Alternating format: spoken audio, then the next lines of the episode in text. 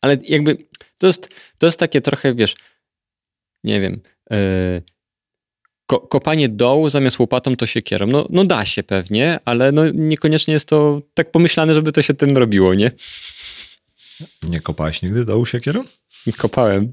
Wiem, co mówię.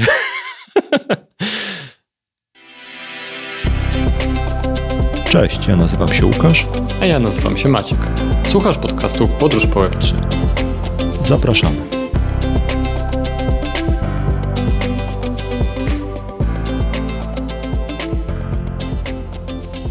Witamy wszystkim w najnowszym odcinku podcastu Podróż po Web3. Dzisiaj mamy specjalnego gościa, pana Maćka. Pan Maciek został uczonym kosmologiem, zagłębił się w artykuły i w tematy związane z ekosystemem kosmos i przyszedł nam tutaj powiedzieć o tym, czego się dowiedział. Dzień dobry Maćku. Dzień dobry Łukaszu. Cześć wszystkim. Maćku, powiedz jak to się stało, że trafiłeś do Web3? A nie, serio, to nie ten zestaw pytań. Moja historia nie jest tak długa, jakbym chciał, żeby było. Nie kupiłeś pierwszego bitcoina w 2010. Ani go nie wykopałem. Niestety. Dobrze, wróćmy, y, śmiechom i żartom nie było końca, a teraz wróćmy do tematu kosmosu. Y, W jednym z poprzednich odcinków ja byłem naszym nadwornym kosmologiem, to znaczy y, ustaliliśmy sobie, że bierzemy ym, kosmos, znaczy atom, token atom y, jako to, jak to powiedzieć, jako nasz zakup wrześniowy do portfela y, Web3, podcastu Podróż po Web3, y, ale kupiliśmy go trochę w ciemno, więc potem y, bolało mnie serduszko, więc zacząłem się dokształcać trochę. Musieliśmy, musieliśmy uzasadnić, dlaczego my go w ogóle kupiliśmy. Musieliśmy najpierw się dowiedzieć, co my w ogóle kupiliśmy. Więc y, poszedłem i posłuchałem i poczytałem trochę o kosmosie i nagraliśmy o tym jeden odcinek. I tam wtedy zarzuciłem taką wędkę, że jest y, firma, która się nazywa chyba Delphi Digital, jakoś tak, czy Delphi Labs. I oni y, byli jednym z projektów, który był w ekosystemie Terry, niesławnej Terry, upadli i w związku z tym, że chcieli ten projekt odbudować, no to stwierdzili, że nie mogą drugi raz postawić na złego konia, więc zrobią dobry research i zastanowią się porządnie, dlaczego y, mają wybrać y, chain, na który chcą się zonboardować i, jakie stoją przesłanki za tym, żeby wybrać ten, a nie inny. No i padło na to, że wybrali kosmos.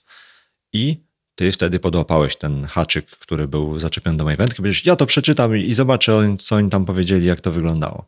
Więc stwierdziliśmy, że jako e, człowiek, który e, zrobił jeszcze więcej researchu, poopowiadasz nam, co się dowiedziałeś o kosmosie i to będzie drugi odcinek nasz o kosmosie, trochę poszerzający poprzednie tematy i trochę dyskutujący o tym, co się zmieniło albo czego się dowiedzieliśmy od czasów, kiedy ostatni raz e, jakby korzystaliśmy z kosmosa. Tak jest, tak było. Nie, nie, nie skłamałeś ani mnie, ani naszych słuchaczy. I wie, wiesz, co jest najciekawsze? Że strasznie trudno się dowiedzieć o tym kosmosie coś więcej, niż powiedzieliśmy w pierwszym odcinku. Wiem, Dlatego, bo też że- próbowałem się czegoś dowiedzieć. Ale nie, serio. Przeczy... W ogóle z ciekawych rzeczy. Yy, Mówimy o kosmosie również dlatego, że trochę było głośno o kosmosie, bo jest propozycja Atom 2.0, czyli yy, powstał white paper yy, opisujący nową przyszłość, tak? Czy przyszłość w ogóle, jaka stoi przed, yy, przed kosmosem, zaproponowaną, przez twórców kosmosu. I ta propozycja wzbudziła duże Nadzieję. zainteresowanie, y, ale również odbiła się szerokim echem. Duże nadzieje, ale duże kontrowersje również. To znaczy, jest duża grupa ludzi, którzy powiedzieli, że to nie idzie w dobrą stronę i oni się wypisują. Ja tutaj się wypisuję z, z atomu. Po prostu jest tam parę rzeczy, do których zaraz przejdę, które są o tyle kontrowersyjne, że do tej pory ich nie było i są mm, związane z takimi powiedzmy incentywami finansowymi. Ja to interpretuję jako przygotowanie pod rozwój, czyli teraz trzeba zrobić trochę zamieszania, jest to zmiana filozofii minimalna i to się nie spotyka z... mm, Na pewno są ludzie, którym się to nie podoba. Jak wszędzie jest zmiana, no to są, są hamulcowi. Em, Jestem za cienki, żeby to jakoś y, być w stanie dobrze zinterpretować pod kątem przyszłości dla tego, y, dla tego ekosystemu, ale do tego za chwileczkę przejdziemy. A Wracając do powiedz mi, tego, Maćku, No. a wiesz co, powiedz mi, bo ja mam, bo ja też trochę próbowałem sobie y, jeszcze słuchać i oglądać y, rzeczy o tym kosmosie. Powiedz mi, skąd wynika to, że cały ten, ta, taka propozycja i ten, bo to się, był taki event, który się nazywał Cosmoverse bodajże, jakiś czas Mhm. temu, parę tygodni temu, na którym była cała ta propozycja przedstawiona i od tamtego czasu wszyscy ludzie związani z ekosystemem kosmosu chodzą po wszystkich podcastach zagranicznych, po YouTubach, opowiadają i generalnie temat kosmosu wrócił. Powiedz mi, jak ci się wydaje, dlaczego sama ta propozycja i to, że coś takiego się wydarzyło, odbiło się aż tak dużym echem, Dlaczego ten kosmos wrócił na salony i dlaczego znowu stało się o nim głośno i dlaczego wszyscy o nim znowu mówią dookoła? Y, Mam taką tezę szaloną, y, albo, albo nie szaloną. W każdym razie, jak y, Terra upadła, to jeden z takich core devów, powiedzmy, i co jest ciekawe, że core devowie, którzy budują kosmos, to są ludzie, którzy też mają swoje projekty. Jest to, to właśnie też się o tym dowiedziałem w jednym z wywiadów z, takim, z, z, tymi core devami, z człowiekiem mm, z Osmosis między innymi, którzy budują po prostu kosmos, ale mają swoje biznesy nazywane również y, projektami czy aplikacjami. No i teraz to jest o tyle ciekawe, że y, jest różnica pomiędzy takim core devem, który buduje nie wiem, Rollup, tak, albo buduje Ethereum i tak dalej. I on jest tylko w to zaangażowany, jest rozwiązany w swoją podstawową platformę. To jest tak, jakbyś miał człowieka, który buduje na przykład Arbitrum, a przy okazji budował aplikację na Arbitrum, tak? Tak trochę, wiesz, jedna noga tutaj, druga noga tutaj. Jak sobie o tym pomyślisz, to to brzmi trochę z jednej strony jak konflikt interesów, jak e, rozumiecie fokusu, no to co ty budujesz, chłopie, To nie? brzmi jak open source, Maćku. Kurde, wszystko jest tutaj open source'em. No ale wiesz, w open source na przykład e, tutaj z naszego podwórka, jak ktoś kontrybuje do WordPressa, to najczęściej, może nie, mało jest osób, które mają płacone za to, że kontrybują do WordPressa. A nawet jeżeli są takie osoby, to one mają płacone dlatego, że firma na przykład, nie wiem, produkuje plugin do WordPressa i jest żywotnie zainteresowana tym, żeby po pierwsze ktoś rozwijał samego WordPressa, ale też, żeby mm, ten rozwój, żeby był ktoś, kto patrzy, w którą stronę idzie ten rozwój i w jakiś sposób trochę próbował przynajmniej lobbować, żeby ten rozwój szedł w taką stronę, żeby naszemu biznesowi się tutaj krzywda nie stała. I ja właśnie w tym kosmosie widzę e, analogię prawie, że, że to jest tak, że ten kosmos jest WordPressem, e, a te wszystkie mm, te, te aplikacje, które tam są robione, no to są de facto na nim oparte, Agencje. ale tak, To, nie, to powinieneś to, do są agencji przyrównać. Nie, właśnie nie pluginy, to są agencje. To są, to są agencje, które zarabiają na tym, że robią projekty na tym, w tej technologii. Ale nie brnijmy tam za głęboko, bo mi analogia ucieknie, już sobie o niej nie przypomnę więcej. E, I teraz e, ja to mówię jako ciekawostkę, dlatego że w innych projektach tak nie jest. I okej, może w open source tak jest, ale w, na blockchainie tak nie jest, bo ludzie są tak pochłonięci swoim podstawowym projektem, że nie mają czasu na inne rzeczy. I tak jak rozmawialiśmy w naszym ostatnim odcinku o kosmosie, naszym ostatnim pierwszym odcinku o kosmosie, powiedziałeś, że on trwa strasznie długo i trochę się ślamazarzy i tak dalej, i tak dalej, i że jest ciągnięty w różne strony. Znowu, moim zdaniem, rozmycie fokusu pomiędzy tym, co. Znaczy, na razie mówię o tych złych rzeczach, takich, które ja oceniam jako rozmycie e, no, tego fokusu, po prostu skupienie się na więcej niż jednej rzeczy i to nie wszystkim wychodzi nawet skupienie się na jednej rzeczy. Wiem, bo sam mam problemy ze skupieniem. Natomiast wiesz, to jest takie. Być może ta przyczyna leży w tym, że różnym osobom z różnymi swoimi prywatnymi projektami jest po prostu na rękę ciągnąć kosmos w jedną stronę, innym w inną stronę. I naturalnie tworzą się pewnego rodzaju tarcia i napięcia. Do, jest więcej niż jeden lider po prostu takiego e, projektu podstawowego, jakim jest kosmos. To jest jedna rzecz. Druga, czemu, wracając do Twojego pytania, czemu taki szum wokół tego kosmosu? I w jednym właśnie z tych wywiadów usłyszałem coś takiego, że po upadku Terry ten kosmos w ogóle eksplodował, bo było dużo projektów związanych z Terrą. Zalał się kosmos lu ludźmi z projektów, które mm, były na Terze i upadła Terra, nie było co tam robić, ale technologia budowania projektów na kosmosie na tyle się im spodobała tym budowniczym, że nie chcieli iść na inny blockchain, nie zarzucili zupełnie projektów, tak jak Delphi Digital właśnie zrobiło, tylko zostało na kosmosie i szuka sobie miejsca w tym kosmosie. I to jest moim zdaniem taki potencjał, który został nieutracony po upadku Tery, został zgromadzony i wręcz on y, jakby rozkwitł, bo się okazało, że jest miejsce na Ziemi poza Terrą. I jak była konferencja, to było komu o niej mówić. I się nagle wszyscy zaczęli tym interesować zmianami, bo był duży potencjał zgromadzony, po prostu ładunek był zgromadzony, on się teraz uwoli. I to jest moja szalona teoria na ten temat. Wydaje mi się, że jest trochę bardziej skomplikowany świat i rzeczywistość, bo jak upadła Terra, to dużo z tych projektów wylądowało na Poligonie, bo Poligon odpalił taki program incentywizujący projekty, żeby przechodziły teraz y, te upadnięte albo niedokończone y, sterry, żeby przechodziły do poligona i trochę projektów tam wylądowało na tym poligonie. I teraz wydaje mi się, że to właśnie, że ten upadek Terry to był taki pierwszy krok do tego opadnięcia hypu na kosmosie, no bo wtedy tąpnęło i ludzie się zaczęli zastanawiać i w ogóle była z tego afera i ten kosmos też tak morale chyba tam podupadło w całym tym no, ekosystemie. No, Potem doszło do tego to, że te projekty, które otrząsnęły się i stwierdziły, że jednak dalej chcą to robić, nie wszystkie skończyły znowu w kosmosie, tylko niektóre skończyły w poligonie, więc to znowu był taki kolejny cios. Jest też hipoteza, do której ja gdzieś się dokopałem, że dla niektórych z tych projektów y, upadek Terry był doskonałym y, wydarzeniem, bo dzięki temu mogły powiedzieć, że no one już nic więcej nie robią, dziękuję, a całe finansowanie, które było zebrane na przykład w formie ICO, no, jeżeli nie zostało wydane, no to możemy myśleć o tym, że no, nie wróciło do tych, którzy pierwotnie byli fundującymi ten projekt, więc dla niektórych y, projektów to było zbawienie wręcz, bo mogli, mieli dobry, Wymówkę. obiektywny powód tak, do tego, żeby zawinąć się i żeby już nie musieć dalej prowadzić projektu. I dopiero jak te wszystkie ciosy zostały otrzymane i dopiero jak się te siniaki zaczęły goić, to chyba dopiero wtedy zaczął wracać ten, e, ten, ten taki na taki dobry jakiś vibe w tym całym ekosystemie, bo wydaje mi się, że to ty mi powiesz zaraz a propos tego Delphi, że chyba trochę te projekty, które były takie sensowniejsze i takie bardziej mm, świadomie budowane, chyba się zorientowały, że trochę nie mają alternatywy, y, jeśli chodzi takiej realnej alternatywy, albo ta alternatywa jest, ale ona jest okupiona no, różnymi takimi rzeczami, które by musieli pozmieniać albo przerobić i tak dalej, że ten kosmos dalej wydaje się być całkiem sensownym rozwiązaniem.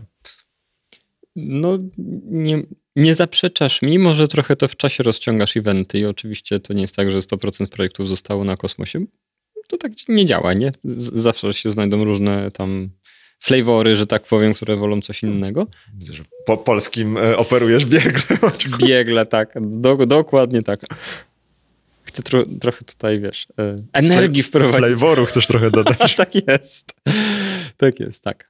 Tak, tak, tak. I w ogóle tak ciężko mi zacząć od czegoś, bo tak jak powiedziałem na początku, ciężko przebić się przez taką ścianę w tym kosmosie, a ostatnio dużo też artykułów i w ogóle materiałów zostało wyprodukowanych. Na przykład y, Mario Gabriele napisał y, na 4,5 tysiąca słów artykuł o kosmosie, takie, takie intro.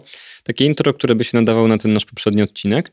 Ja to przeczytałem i tam jest bardzo dużo takich analogii do miast, państw i tak dalej, i tak dalej. Ja tego w ogóle nie kupuję. Tak, tak mi się ciężko to czytało, że że ojej, i, ale co zrobiłem? Czytałem sobie ten artykuł i szukałem sobie równolegle y, informacji o danym, danym akapicie, o którym czytam. I dopiero wtedy jakoś to, jakoś to drgnęło. I to, co jest ciekawe w tym kosmosie, nie jestem pewien, czy my, teraz już nie pamiętam, czy my to tak przechodziliśmy, ale ciekawa jest taka różnica pomiędzy tym, jak są budowane mm, blockchainy typu Ethereum, ze swoim ekosystemem skalowania e, rollupów i, i optymizmów i innych takich, Polygon i tak dalej, w stosunku do kosmosu, bo te wszystkie inne, poza Polką, bo Polka też jest taka modułowa, te wszystkie inne blockchainy są takie monolityczne. To znaczy masz monolit w formie Ethereum, on jest oparty o EVM, czyli mm, Ethereum Virtual Machine i ewentualne kolejne Avalanche, e, przepraszam, optymizmy i tak dalej, i tak dalej, one go mają za zadanie zeskalować, czyli go przyspieszyć, a dane się będą odkładać na tym podstawowym, zrolapowane w jakiś sposób mm, łańcuchu. Co jest wygodne? Odpalasz apkę i masz z automatu cały ten ekosystem bezpieczeństwa, bo masz tyle deweloperów, masz tyle, tylu deweloperów, masz tyle, tylu walidatorów, więc, więc masz takie bezpieczeństwo z pudełka, ale jeżeli chcesz coś zrobić innego, to jesteś ograniczony. To znaczy, w tym sensie jesteś ograniczony, że musisz się zgodzić na to, że masz ograniczenia tego blockchainu. To się wydaje banalne i oczywiste, dopóki nie spojrzysz mm, z takiej szerszej perspektywy, a co można byłoby zrobić inaczej? W jakim świecie nie miałbyś takich ograniczeń y, i narzuconych y, twardych zasad? No, ciężko sobie to wyobrazić, jeżeli patrzysz z wewnątrz świata, y, w którym jest tylko na przykład Ethereum. No i teraz alternatywa, alternatywą na przykład jest ten kosmos. I teraz ta różnica, o której ty, znaczy ten kosmos, który ty opisywałeś jako upchainy, tak, że mamy kosmos, federację y, różnych blockchainów, ale jak to działa? No to, to działa w ten sposób, że kosmos dostarcza takiego ekosystemu, w którym budujesz swoje blockchainy. I teraz różnica jest taka, że jak chcesz zbudować swój blockchain, to musisz zacząć od zera. Natomiast kosmos, dostarcza ci narzędzi do tego, żeby ci to ułatwić, a jednocześnie jest to zrobione w ten sposób, że na to ten cały fundament i ekosystem jest tak skonstruowany, że ty masz taką jakby natywną interoperacyjność, bym powiedział, pomiędzy blockchainami, które są zbudowane w oparciu o ten kosmos. I teraz, czemu to jest ważne? Dlatego, że masz olbrzymią dowolność po tym, jak już zbudujesz swój blockchain, zwany upchainem, bo on funkcjonuje wewnątrz tego ekosystemu kosmosu, jak już go zbudujesz, to on przychodzi z dobrodziejstwem inwentarza w dwojakiej postaci. Ty możesz zrobić bardzo dużo rzeczy i sfine-tuningować, czyli tam dopasować, do, do, do, do, dośrubkować coś pod to, co ci pasuje. Upchain, dlatego że budujesz y, taki blockchain pod konkretną aplikację, tak? pod konkretne zastosowanie i do tego, do tego zastosowania, do tej aplikacji dostosowujesz parametry tego blockchainu, bo on może być super, super, super bezpieczny, nadbezpieczny może być, ale na przykład kosztem szybkości. I to się robi, jak budujesz swój własny blockchain. Problem jest taki, że musisz zonboardować użytkowników, walidatorów i tak dalej, i tak dalej. Jak masz sześciu walidatorów, no to wiesz, to nie masz decentralizacji, nie? I tak dalej, o czym rozmawialiśmy w wielu poprzednich odcinkach. Natomiast tutaj jest to trochę ułatwione. Jednocześnie jest szereg mechanizmów, które pozwalają ci na to, żeby te blockchainy ze sobą gadały, co eliminuje konieczność budowania bridge'y pomiędzy blockchainami kosmosu. I to jest dlatego ważne, że tak jak rozmawialiśmy w jednym z ostatnich odcinków, bridge'y są takim honeypotem, czyli po prostu pułapką, e, pułapką z serem, gdzie y, lubią złodzieje przychodzić. Ciekawe ja... tłumaczenie honeypota. Tak jest. ta sama, ta sama ta, ta, sama fraza podstawowa, nie? Y, w każdym razie nie masz zgromadzonego olbrzymiego kapitału za jedną bramą, którą jak już raz sforsujesz, to masz, to masz wszystko, to jest zero albo jeden gra, tak? Albo z, włamiesz się do bridge'a i go gołocisz, albo się nie włamiesz, nie? Więc jakby gra jest warta świeczki, w sensie atakowania tego bridge'a i w naturalny sposób, właśnie przez to, że ten kosmos dostarcza takich rozwiązań, um, które ułatwiają wymianę informacji między blockchainami, jest przez architekturę wyeliminowana konieczność budowania bridge'y. Jest to, no, wydaje się, olbrzymi atut, a jednocześnie tym atutem jest też to, że ty możesz sobie dopasować takiego bridge'a, e, takiego, takiego, taki blockchain do, do swoich mm, zastosowań. No i teraz właśnie to zrobiła, e, zrobiło Delphi Digital, rozważając, na jaki blockchain pójść? Myślę, że to jest trochę przerost formy nad treścią, to wszystko opisując, bo koniec końców myślę, że oni podświadomie wiedzieli, co się wydarzy, a tutaj to jest takie racjonalizowanie sobie własnego wyboru, a plus jest jeszcze jeden y, piece of content do opublikowania na stronie, o którym można trochę popisać i, i trochę mogą na konferencjach zebrać. pewnie też o nim poopowiadać, nie? Tak, to jest doskonały, y, wiesz, materiał do recyklingu treści. Gabriel do nich linkuje, są cytowani na Twitterze z tym artykułem. On jest bardzo długi i bardzo taki rzetelny, ale koniec końców, no tak prześlizguje się po tych tematach mm, blockchainowych. Czy ten artykuł mówi to co samo, co mówią wszyscy ludzie, którzy są zaangażowani w kosmos? Że oni wybrali kosmos dlatego, bo kosmos y, ma to, co mówi kosmos i oni po prostu potwierdzają? Tak, no. Czy tak. jest tam jakaś głębsza myśl albo jakiś taki sztik. Nie wiem, co to jest. Ty no taki... ka kaleczysz polski, polską mowę naszą piękną. I czy jest jakiś Na punkt Twitterze przeczytałeś, że sam par śmiał się z Sahila Bluma, że to jest his new stick, jak te te e, bobery, tak. czy jak to te zwierzątka, otery. Doskonale wiem, co ty czytasz. Bo sam ci to udostępniam potem. Nie, nie, nie, sam se to znalazłem. Um, dobrze. Tak, trochę tak, ale to, co jest ciekawe w tym, co oni napisali w tym, yy, w tym artykule, to jest to, że oni założyli pewną tezę pod to, co oni robią. I to jest ciekawe. To jest ciekawe, bo oni mówią, że oni chcą się sfokusować na, skupić na, na DeFi'u. Jeżeli sobie myślisz o tym w ten sposób, dobrze, to w jakim świecie będę miał najlepsze, najlepszą infrastrukturę do DeFi'a, nie zważając w ogóle na to, że tam mam jakieś historyczne powiązanie z czymśkolwiek, tak? Tabula rasa zaczynamy i który blockchain do DeFi'a, nie? No i przejedźmy wszystkie blockchainy, zróbmy kolorową tabelkę z, z za i przeciw, no i niech nam wyjdzie, że jednak ten kosmos, nie? Więc ja trochę się pod, podśmiewuję, na pewno kupa pracy do tego została jakby, mm, no poszło na to dużo pracy, ale rzeczywiście jest tak, że wiesz, jest krótka analiza każdego z blockchainów takich, no tych takich bardziej znanych blockchainów. Jakoś Cardano nie uwzględnili do tego, ale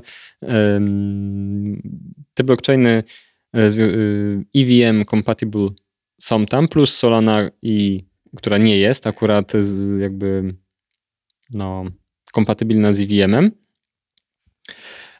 Natomiast no, są potwierdzone tezy związane z tym, że oni widzą przyszłość jako. Mm, oni tutaj to tak jakby ładnie opisują, że to jest super app.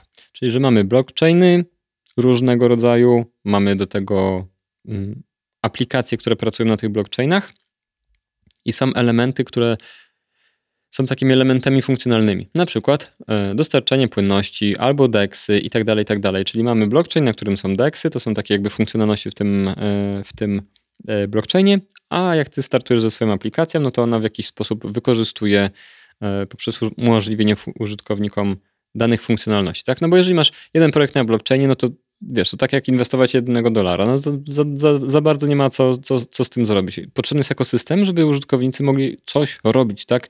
Pieniądz płynął, a nie tylko jakby y, siedział, więc jest potrzebna pewnego rodzaju adopcja. No i teraz ten koncept super app, tak, super aplikacji jest taki, że jest duża płynność wymiany informacji pomiędzy blockchainami, pomiędzy aplikacjami, pomiędzy tymi elementami e, właśnie takimi jak, jak DEXy. Im się to spięło, w tym sensie, że doszli do wniosku, że jest to dobre do zbudowania na kosmosie, bo skalowanie jest,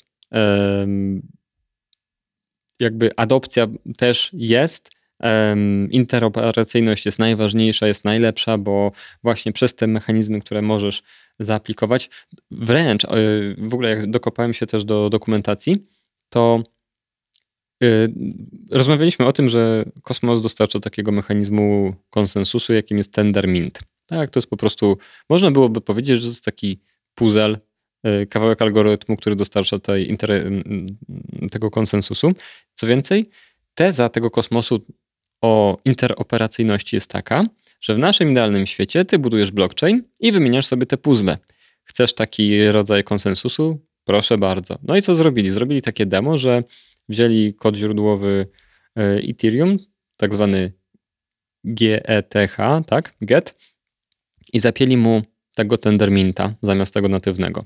Nie, w, nie wgłębiałem się w szczegóły, ale wydaje mi się, jako, wydaje mi się, że to jest spoko taki proof of concept do tego, żeby pokazać, że ta interoperacyjność na kosmosie jest i nie jest ściemą po prostu. Strasznie się dużo nagadałem. Może jakieś pytania od yy, prowa- hosta od prowadzącego. Czekaj, tutaj dzwoni nas jeden z słuchaczy i ma, i ma teraz takie pytanie. Gdzie w ekosystemie różnych blockchainów jest miejsce dla kosmosu? Jak ty to widzisz po tym, jak y, przeczytałeś trochę materiałów? Bo już to Delphi to powiedzmy, że naszego słuchacza nie za bardzo interesuje, bo z tego co mówisz, to powtórzyli to, co mówią wszyscy, którzy robią kosmos. Y, no po prostu. Y, wiemy, czym jest kosmos, jeżeli rezonują z tobą te zalety, które oni, albo te, te punkty, które oni uznali, że są zaletami, no to, to ci to pasuje. Gdzie w świecie gdzie jest Ethereum, gdzie powiedzmy jest jeszcze Solana i tak dalej. Gdzie jest miejsce dla kosmosu, zdaniem pana Maćka Nowaka? Dziękujemy słuchaczu. To jest pytanie, na które nie odpowiem, bo tej odpowiedzi nie znam. Nie umiem ci powiedzieć, gdzie jest miejsce dla kosmosu, bo to jest tak, że wydaje mi się, że mogę sobie strzelać, że to miejsce to będzie takie równoległe miejsce do Ethereum. Tylko, że dla specyficznego rodzaju bo, bo to jest tak jakby. Wiesz, tak sobie o tym myślę, że to jest tak jak e, z wyznaniami. No ta, takie wyznanie mi pasuje, bo w mojej tezie jest to, że to ma być tak robione, albo tak modlone, albo tak wyznawane. Bo jeżeli ty się godzisz na pewnego rodzaju ograniczenia jako budowniczy aplikacji, founder protokołu i wchodzisz na blockchain, który no wiesz, narzuca te ograniczenia, ty się na nie godzisz, no to jakby przyjmujesz technologię blockchainu, tak? Jak przy, przyjmujesz wiarę rodziców, przy, przyjmujesz y, paradygmaty danego blockchaina, tak? I teraz wydaje mi się, że to jest taki po prostu alternatywny świat i nowe projekty, które będą powstawały, będą się zastanawiać, będą przechodzić drogę Delphi. Będą czytały artykuł Delphi, jak się nie znają, albo jak się znają i chcą sobie potwierdzić, i będą dochodziły do wniosków, że tak, dla mojego blockchaina, sorry, dla mojej aplikacji paradygmaty Ethereum są dobre, one mnie ograniczają, ale ja jestem gotowy na te ograniczenia, bo to nie są dla mnie ograniczenia. Idę na Ethereum. A dla innego projektu, o którym wiesz, teraz nie wiemy, co to może być, pomysł może być taki, no bo ile możesz mieć deksów, nie? No po prostu prawdopodobnie będzie tak, że będziemy świadkami tego, że przychodzą nowe projekty na blockchain, które rozwiązują nowy problem, tak? który do tej pory nie był rozwiązywany. I kiedyś, kiedyś, niedawno, dwa lata temu, nie było DeFi'a za bardzo, aż DeFi się zrobił. I teraz prawdopodobnie będą nowe projekty z nowymi tezami i te protokoły, przepraszam, te blockchainy, które będą już funkcjonować, Ethereum, Cosmos, Polkadoty i inne, e, inne tego świata, będą przypasowywały tym kolejnym projektom, tak jak Delphi Digital opisuje, pod ich tezę. Delphi jest w DeFi'u, oni wierzą, że DeFi to jest bardzo wiele protokołów, y, bardzo wiele blockchainów musi hmm, tak jakby nakrywać, żeby to było wygodne, bo to znowu jest y, element takiej, y, takiej, takiej sieciowości po prostu. Im więcej blockchainów jesteś w stanie nakryć tym parasolem, tym masz większy market, tym jest to jakby wygodniejsze dla twoich użytkowników. Im więcej, tym lepiej z tego punktu widzenia, tak? No bo mówimy o handlu tokenami w, e, w świecie blockchain. Więc to jest jakby naturalne, że z DeFi'em przychodzi taka skalowalność na różne, na różne blockchainy. I dlatego to pasuje Delphi. Być może będą inne projekty, którym to nie jest tak potrzebne, bo będą potrzebowały zupełnie czegoś innego. Na przykład i, i, i wtedy na przykład ten kosmos będzie pasował, bo będzie tam taki, e, taki blockchain, który będzie spełniał takie, wiesz, kryterium idealnie pasujące do ich tezy na przykład. Mm. Nasz kolejny słuchacz, który właśnie się zadzwonił, ma pytanie. Czy czytając o wszystkich i słuchając o wszystkich rzeczach związanych z kosmosem, nie miałeś takiego poczucia w którymś momencie, że upchainy albo w ogóle takie podejście mm, kosmosu do tego, że jest jeden jakiś taki główny kosmos hub, który z czasem będzie mógł być dostarczycielem bezpieczeństwa, decentralizacji, wszystkiego, co jest Ci potrzebne. I jest coś takiego jak Cosmos SDK, które Ci pozwala szybko postawić swój blockchain, który będzie korzystał z całego ekosystemu. Czy nie miałeś takiego, nie, nie przeszła Ci przez myśl taka, taka odważna teza, że ten kosmos może być alternatywą dla hyperledgerów, fabryków tego świata, czyli że on może być narzędziem, które będzie substytutem prywatnych blockchainów? Paradoksalnie y, y, bardzo odważny słuchacz ze swoją tezą, ale w ogóle gdzieś mi mignął um, temat fabryka, jak czytałem dokumentację tego Tenderminta właśnie, bo um, to jest o tyle ciekawe, że jakby cytowany jest właśnie fabryk w dokumentacji Tenderminta. Um, bo one mają zbieżną, e, zbieżny e, mm, Pewnie możesz korzystać model z Tenderminta w fabryku, tak? No bo z tego, co Dominik mówił, no to tam możesz podpiąć różne mechanizmy, no nie? Więc pewnie Tendermint jest jednym z nich, no nie? Nie, tu chodzi o to, że fabryk ma podobne podejście co Tendermint do e, właśnie do tego konsensusu. Ale nie chcę tutaj jakby, bo to jest już mega takie nisko, niskopoziomowa, Yy, analizowane, natomiast no jest. Yy, mówię o tym dlatego, że mam otwartą dokumentację przed nosem Tenderminta i tam jest napisane przed moim nosem właśnie, że Fabrik e, ma podobne, ma podobne podejście co e, Tendermint. Natomiast nie, wiesz, nie wiem, a nie wiem dlatego, że y, Fabrik jest open source'owy oczywiście, masz go na, na GitHubie, możesz go pobrać, tam jest kilkadziesiąt tysięcy, kilkanaście chyba tysięcy kontrybutorów w ogóle, także to jest olbrzymi, olbrzymi projekt. Y, o, o, wiesz, tam badałem to minimalnie też przed naszym nagraniem.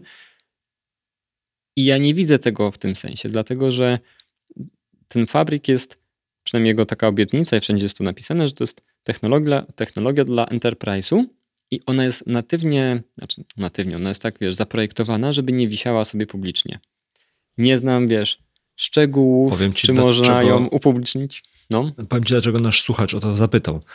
Zapytał o to dlatego, bo zobacz, to co, jeżeli ja dobrze zrozumiałem naszą rozmowę z Dominikiem, no to to co robi Fabrik, no to jest to, że daje ci blockchain z pudełka, do którego ty możesz postawić swoje tam te nody, które będą ci to tam walidować i jakby ogarniać, żeby to było zdecentralizowane. Możesz to zrobić, jak wiemy, w sposób po bożemu albo w sposób na prosto e, i generalnie chodzi o to, żebyś ty mógł tego używać do jakiegoś swojego zastosowania, powiedzmy sobie wewnętrznego, biznesowego, półprywatnego i tak dalej. I teraz nasz słuchacz mówi o tym, dlatego że dostanę jakieś schizofrenii na koniec tego odcinka, że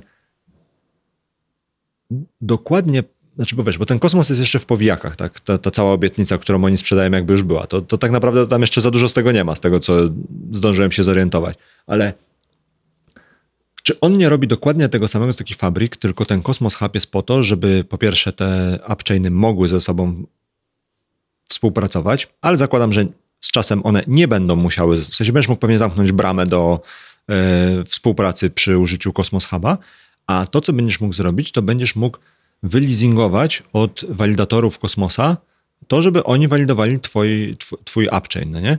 No i teraz jeżeli ten kosmos wyposaży się w jakieś mechanizmy takie umożliwiające tam, nie wiem, nadawanie ról użytkowników i tak dalej, i tak dalej, no to kurde, dalej masz framework czy jakiś taki paczkę z blockchainem. Infrastrukturę bierzesz sobie, zamiast stawiać swoje nody, leasingujesz od y, Cosmos Huba, zamykasz drzwi, żeby inne nie mogły z tobą współpracować, jeżeli to będzie faktycznie zrobione i kurde kończysz tak, wiesz, przynajmniej ideologicznie w miejscu, w którym jesteś z fabrykiem, no tylko nie musisz stawiać nodów. Bardzo ciekawa teza. W ogóle się z nim nie zgadzam. To dobrze, w końcu się pokłócimy. tak, ale dlaczego nie? Bo jakby jeżeli ja dobrze zrozumiałem Dominika, no to fabryk jest po to, żebyś nie musiał tego upubliczniać, tylko zamknął sobie pod kluczem. I teraz różnica y, jest taka, że kosmos sobie tam siedzi, wiesz, publicznie i te dane są publiczne dalej. Co więcej, teoretycznie e, ok, zbudujesz ten, ten blockchain, wsadzisz fabryka na, na kosmos, no i musiałbyś go zupełnie zamknąć, żeby z nim, z nim nikt nie wchodził w interakcję, tak? No bo jak masz publiczne blockchainy, no to wchodzisz z nimi w interakcję. No w jakiś sposób, wiesz, te wallety są zapraszane, nie? Znaczy, wiesz, one generalnie są tak budowane, żebyś mógł one są budowane w otwarty sposób, tak? So, sobie, siedzi sobie smart contract i ty możesz wykonać jakąś, jakieś zadanie na tym smart kontrakcie, tak? Pewnie można to, wiesz, zamknąć.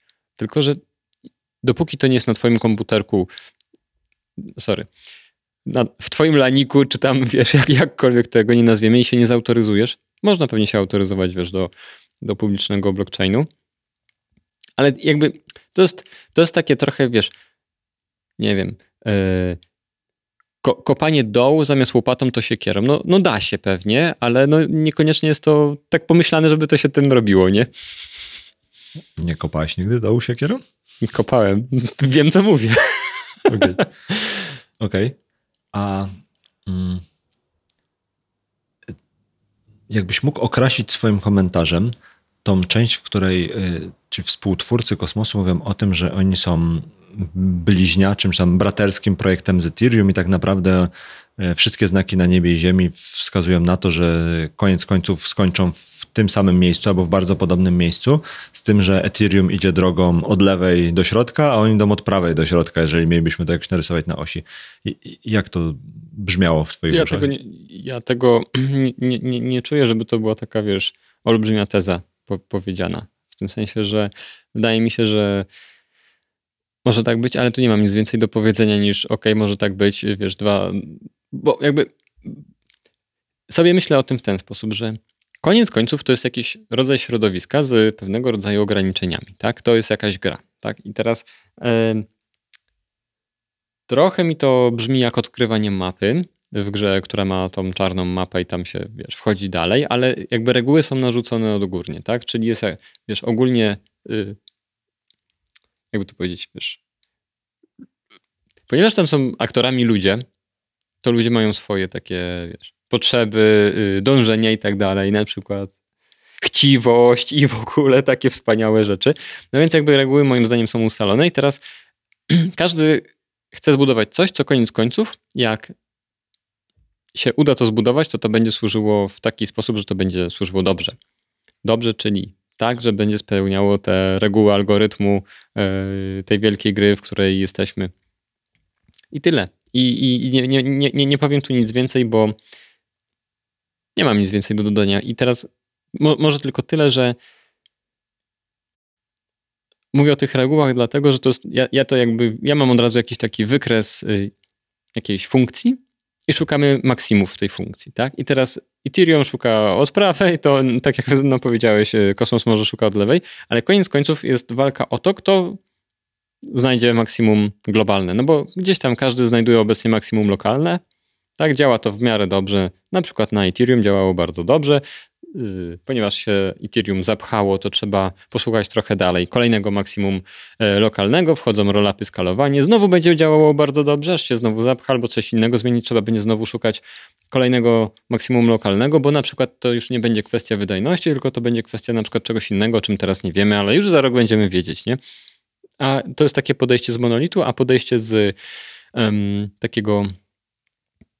Kurczę, zapomniałem, jak się ten, e, ten, ten to, to, to, drugie podejście nazywało, no bo Ethereum mam takie właśnie monolityczne podejście, a multi-chainowe się to podejście nazywa, tak? No to to jest takie podejście, gdzie od razu jesteśmy elastyczni. Tam właśnie twórcy mówią, że to jest tak jak, jak y, grzybnia pleśni, tak? To znaczy nie mamy jak drzewo pnia, tylko mamy taką sieć, ale węzłów, które są równoważne, tak? Nie mamy jakiegoś tam centralnego węzłu, jak w sieci pająka, że jest pan pająk i się od niego rozchodzą te, te, te, te włókna sieci, tylko że ta sieć jest jak właśnie takie, no jak taka gąbka powiedzmy, nie? Każdy węzeł jest równoważny i to znowu, myśląc o algorytmach, to jest takie podejście, gdzie Eee, ale teraz mam odlot w ogóle. To teraz sobie o tym myślę, bo oni użyli centralnie tego podejścia, tego, tej, tej, metafory z tą grzybnią. Zapomniałem, jak to się po angielsku nazywa ta metafora z, z grzybnią, ale widzę sobie, wiesz, mam przed oczami takie, taką wersję, że mamy algorytm, wiesz, genetyczny, który, wiesz, tam randomowo coś wymyśla i sprawdza, co, co, co, wiesz, co zostanie zbudowane, nie? Straszny odlot. Y, słuchacze będą się z nas śmiali. Z ciebie, to ty to mówisz. Ale no tak, tak, tak, tak. Ze mnie... Y Maćku.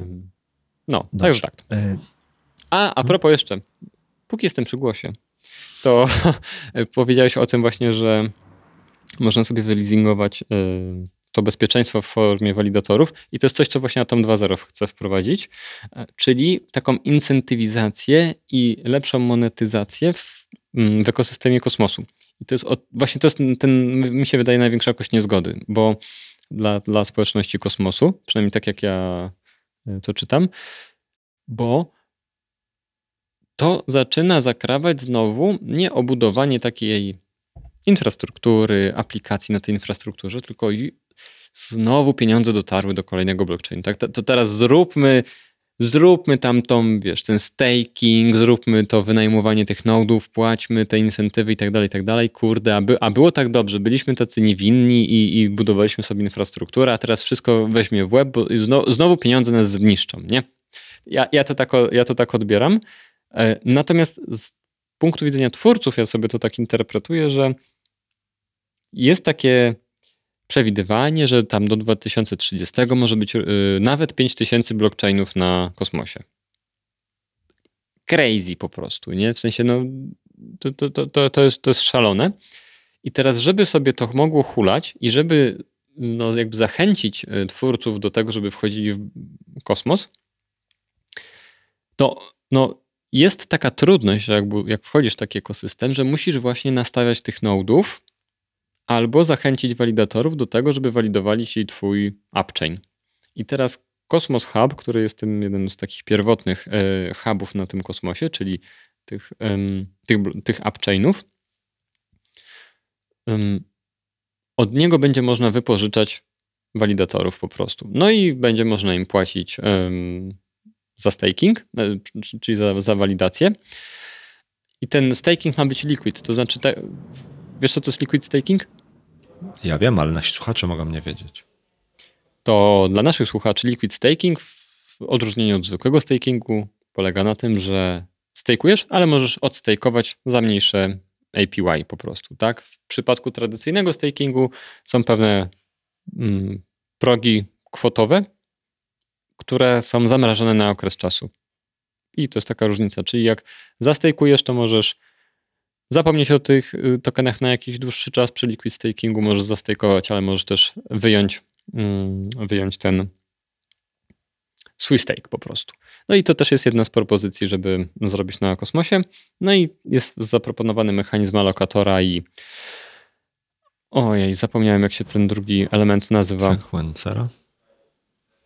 Sequencera, tak jest. Alokator i sequencer, no i jeden promuje, mm, jeden jakby incentywizuje i rozlicza, e, rozlicza te nagrody, a drugi zachęca do tego, żeby wchodzić w ten, w ten ekosystem. To, to jest trochę bardziej skomplikowane oczywiście. No i ten liquid staking jest trzecim elementem e, tych nowości. No na white paperze to tak ładnie wygląda, bo są takie trzy kręgi, tam są różne aplikacje, które mają, mają w tym pomagać. Także tak to wygląda w skrócie. Natomiast to brzmi bardzo egzotycznie i dalej nie czuję, żebym to czuł tak dosyć yy, dobrze, bo oczywiście to jest tak, że twórcy. A, no i jeszcze jest ciekawa rzecz, yy, bo ten Atom 2.0 został zaproponowany w white paperze. I teraz już jest trzecia wersja tego white papera. To znaczy był 1.0, potem był 1.1 i teraz 1.2 jest ten, ten white paper, bo się olbrzymia, no tak jak powiedziałem, olbrzymia dyskusja na ten temat wywiązała na E, na stronie e, Kosmosu jest, e, jest ta dyskusja i tam są aktualizowane te white papery. Także tak to wygląda. Dziękuję Maćku za Twój research. Podzielę się z Tobą i przy okazji z naszymi słuchaczami moimi przemyśleniami, jak słuchałem tego i jak słuchałem też innych rzeczy a propos kosmosu. Ciekawe wydaje mi się to, że to jest kolejny projekt, który głównie skupia się na tym, jak przyciągnąć twórców, no nie? Że wszystkie te obietnice, tak naprawdę, jak o nich czytasz, to one nie są do użytkownika końcowego, tylko one są do twórcy no, upchaina, czy tam aplikacji, jak nazwiemy, tak nazwiemy. Przerwę ci. Żeby użytko użytkownicy, żeby nasi, e, kurde, klienci chciałem powiedzieć, żeby nasi słuchacze wyczuli, dla kogo to jest pisane, to często takim właśnie przykładem klienta kosmosu jest e, wskazywane USDC. Czyli możemy sobie wyobrazić, że kosmos... kosmos firma Circle. Tak, ko, tak, czyli y, Coinbase, tak? E, czyli są, naszym klientem jest firma kalibru Coinbase. Znaczy to chyba nie jest tak, że Coinbase jest, no, tam jest Circle, który jest jakimś chyba spin-offem, czy tam nie znam dokładnie struktury, ale to jest osobny biznes, który powstał, ale no Coinbase za tym stał tam pierwotnie jakoś. Tak, ale y, właśnie to jest ciekawe, że to jest kolejny po Solanie, po Ethereum, kolejny projekt, który za swój główny cel i za swoją główną dyskusję, to jest dyskusja deweloperów o deweloperach dla deweloperów, żeby deweloperom było lepiej. W sensie trochę, no ja rozumiem ten, narrację tego, że na, najpierw trzeba nabudować w tym blockchainie, żeby tam coś było, ale trochę brakuje mi tutaj tego takiego elementu, no jak już zbudujemy, to po co my to budujemy? No jesteś dla kogo? Jaki to ma sens? No nie? Gdzie tu będzie product market fit projektu, który my chcemy tam postawić, no nie? Może to jest jeszcze po prostu za wcześnie i na razie to jest tak ciężko cokolwiek zbudować, że nikt się nie martwi product market fitem, tylko na razie myślą o tym, żeby, żeby w ogóle dało się cokolwiek zbudować, no nie? Wydaje mi się też, że hmm, trochę kosmos próbuje pojechać na tej takiej na takim, jakby to powiedzieć, na takim sentymencie, że Solana nie będzie alternatywą dla Ethereum, Nie każdy chce być na Ethereum, bo tam pięć różnych powodów, które mają głównie ci, którzy nie chcą na Ethereum. I trochę nie ma realnej alternatywy, a my jesteśmy tacy otwarci, federacja i tak dalej, i tak dalej. Dużo tutaj zrobimy dobrego, żeby tobie, drogi twórco, było dobrze. Że próbuję się ustawić trochę takiej pozycji, że no my jesteśmy takim faktycznie młodszym bratem e, kosmosu, jak e, ten starszy brat już ma dziewczynę, no to ta, jak inna dziewczyna chce chodzić z kimś z tej rodziny, to musi wybrać tego młodszego, bo tylko on jest wolny, no nie? Trochę na tej zasadzie. I to, co jeszcze też mi się wydaje z drugiej strony bardzo ciekawe, to jest to, że trochę to wszystko brzmi jak taki model App. E, to znaczy, że jest jakieś takie centralne entity, no tylko tam no, w przypadku tutaj e, kosmosu, no to to nie jest Apple, który pisze swój guideline i go zmienia i ty możesz najwyżej ewentualnie pójść sobie z ich platformy, tylko jest jakiś taki no nie wiem jak nazwać, jakiś taki mechanizm, no jest jakaś taka propozycja tego, żeby ten, ta, ten wspólny byt, czy ten App Store, żeby był w jakiś sposób zarządzany przez twórców aplikacji. Jakbyśmy sobie wyobrazili takiego App Store'a albo Google Play'a, no to nie jest jego jedynym panem i władcą firma Google, czy tam firma Alphabet, czy firma Apple, tylko jest konsorcjum powiedzmy firm, które w jakiś tam sposób e, ucierają się i wymyślają, jakie mają być te zasady, ale wszyscy korzystają z tego, że na telefonie jest już ten App Store zainstalowany, że można tam skorzystać z dobrodziejstwa wszystkich narzędzi tego całego ekosystemu dla deweloperów nie wiem, z płatności i tak dalej, i tak dalej, dystrybucji. I teraz wszystko to fajnie brzmi, tylko że tutaj jest, y, jakbyśmy mieli robić taką analogię do App Store'a, to oni na razie robią wszystkie narzędzia deweloperskie dla, dla programistów, no nie? W sensie nie ma App Store'a fizycznie takiego, który by w jakiś sposób łatwo umożliwiał użytkownikowi wejście i tak dalej. Y, nie ma użytkowników w ogóle, którzy, wiesz, y, mogą w jakiś sposób, nie wiem, przejrzeć sobie i tak dalej, w jakiś prosty sposób, w sensie prostszy niż gdziekolwiek indziej. No bo App Store dlatego, y, mam wrażenie, był sukcesem, czy Google Play dlatego jest sukcesem, bo po pierwsze, masz go natywnie zainstalowany na swoim telefonie, a masz telefon, masz jakąś takie poczucie bezpieczeństwa tego, że aplikacje są tam w jakiś sposób sprawdzone, są oceny i tak dalej. Po trzecie, jest to wygodne w użyciu i wygodne w obsłudze. Tutaj się rozmija ta cała, y, ten cała analogia, którą ci twórcy kosmosu też często podają, bo tu nie ma nic łatwiejszego dla użytkownika końcowego do wejścia do tego kosmosu. To znaczy, ten Kepler jest taki sam jak Metamask. Wszystkie te huby i tak dalej no wcale nie są prostsze niż te wszystkie rzeczy, które są na Ethereum.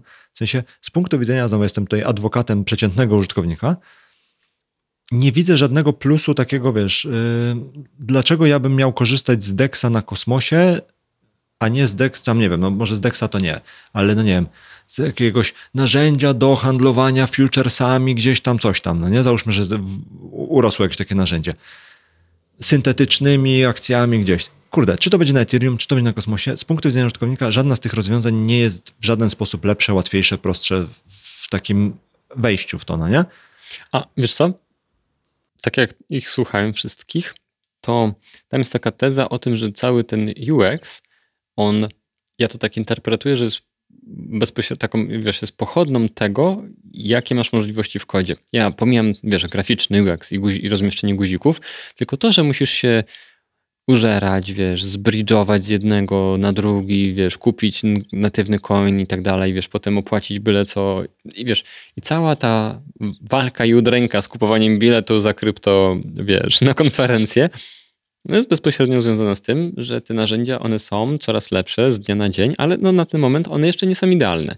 I teraz, jeżeli ja to dobrze interpretuję, to idea jest taka, żeby to było wygodne. Jak będzie wygodne, to ten UX będzie dużo lepszy i nie będziesz musiał się tyle naklikać jako user i to będzie dla ciebie zrozumiałe jako user, co ty de facto robisz, jak tak klikasz jak małpa po tym metamasku po prostu. Mhm.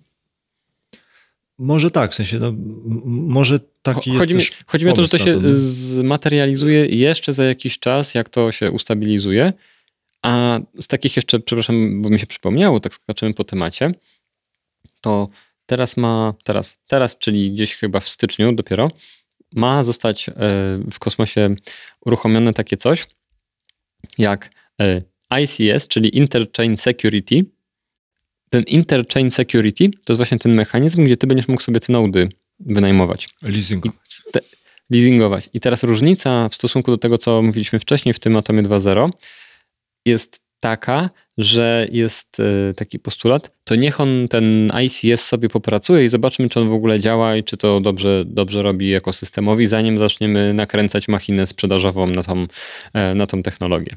O. No, nie, no tak, no jakby wiesz, ja sobie zdaję sprawę z tego, że tam jeszcze dużo rzeczy może pójść nie tak, bo te wszystkie rzeczy, które są obiecane i które są tymi górnolotnymi myślami, które, do których twórcy czy współtwórcy budują te wszystkie takie metafory, analogie, żeby było łatwiej zrozumieć, dlaczego to jest dobre, no to one są jeszcze bardzo daleko w lesie, jeśli chodzi o sam proces developmentu, wdrożenia i tak dalej. No nie? Więc może się okazać, że one się wydarzą za wiele, wiele miesięcy albo i jeszcze później. Więc no, jakby z tego względu rozumiem, czemu nie ma tego jakiegoś takiego większego fokusu na to, jak zonboardować do krypto miliard osób, czy tam ileś, jakieś są takie hasła czasami na Twitterze, no nie? Jak zonboardujemy do krypto 3 miliardy ludzi, kolejne. No, nie ma tu żadnych jakichś takich pomysłów i trochę mam takie poczucie, że skoro ten kosmos przez tyle czasu rozwijał się w takim tempie, jak się rozwijał, to nic, nie ma nic, co kazałoby sądzić, że nagle zacznie się rozwijać szybciej, a jak już się zacznie rozwijać szybciej, to będzie się, wiesz, że to będzie taki, mm, jak to się mówi, wykładniczy wzrost, jeśli chodzi o, o tempo rozwoju i te, te rzeczy się zaczną nabudowywać na siebie jak klocki. Trochę tego nie widzę. I trochę boję się, może, no nie wiem, czy się boję. Drżysz o? E, lękam się, że zanim oni dowiozą te grube rzeczy, to już wszyscy będą tak zmęczeni, że, ubo- że wiesz, Solana już tak napcha pieniądze deweloperom, że wszyscy pójdą robić na Solanie, bo tam będzie łatwiej, no nie? Bo będzie prościej, będzie szybciej, bo będą już userzy, bo, bo już weszli tam, żeby kupić NFT jakieś, albo będą na poligonie, bo poszli kupić sobie pieczątkę w Starbucksie, no nie? Czy cokolwiek takiego. Że jest jakaś mądrość w tym, co robią właśnie Solany, poligony, że próbują w jakiś sposób jednocześnie budować rzeczy, które mają być spoko dla deweloperów, ale z drugą ręką próbują też zaganiać świadomie lub nieświadomie coraz więcej użytkowników do swojego ekosystemu, bo to jest to, co rozmawialiśmy z Szymonem, że będzie może w którymś momencie taki czas, że zrobimy taki stop, spojrzymy i się okaże, że no nie wiem, taka Solana, mimo że technologicznie jest powiedzmy sobie kulawa, przynajmniej wszystko na to wskazuje, to ona tak dobrze rozegrała całą taką batalię na tej wielowymiarowej planszy, że jest tam i tak dużo deweloperów, i dużo projektów, i dużo zainwestowanych osób, i dużo ludzi ma przy okazji portfel Solany, i to, i tamto, i czapki Solany mają inne rzeczy, że okaże się, że będą, no nie? I będzie spoko, no nie? Tak jak pierwszy iPhone był kulawy i niewiele mógł, ale tak dużo, tak było hype'u dużo, tak dużo deweloperów stworzyło dużo aplikacji, tak dużo App Store narobił dobrego, tak dużo było hype'u nowego na nowy aparat na to, że mimo, że jak porównywałeś pierwszego iPhone'a do, nie wiem, tam, telefonu Sony z tamtego czasu, to on miał dużo mniej możliwości, no to i tak przeskoczyli tą przepaść i poszli dalej. Bo i... robił coś ekstra.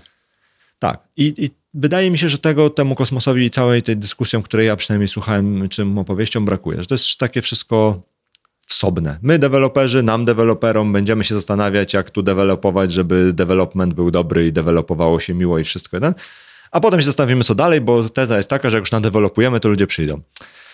Historia nie do końca jak z, pokazuje. Ze startupami taki... produktowymi. Najpierw tak. zróbmy produkt, a potem się zapytajmy użytkowników. Ale wiesz co, może jest trochę takiego sentymentu w tych, e, w tych dyskusjach, ale wiesz, wydaje mi się, że to może być tak, że twórcy kosmosu zostawiają ten marketing twórcom aplikacji, które, z których mają korzystać e, userzy na tej zasadzie. To jest, I to znowu jest, wiesz, taka analogia do tych wszystkich open source'owych projektów, że no fajnie, są te open source'owe projekty, tylko potem dopiero przychodzi jakaś firma, przepakowuje ten open source'owy projekt, sprzedaje go pod inną albo taką samą nazwą z jakimś dodatkiem tam, nie wiem, e, customer supportu albo czegoś takiego i dopiero wtedy to odpala, no nie? Bo sam open source'owy projekt żyjący jako open source'owy projekt no jakby nie funkcjonuje. I trochę to pokazała Terra, no nie? Że zbudowali to oparte o ten kosmos, ale nawet ci twórcy mówią, że Terra nie chciała tam wcale kontrybuować do ekosystemu kosmosu, bo tam, nie pamiętam jakie tam były dokładnie argumenty, ale generalnie mieli w nosie to. Wzięli kosmos SDK, coś tam jeszcze wzięli i poszli sobie, no nie?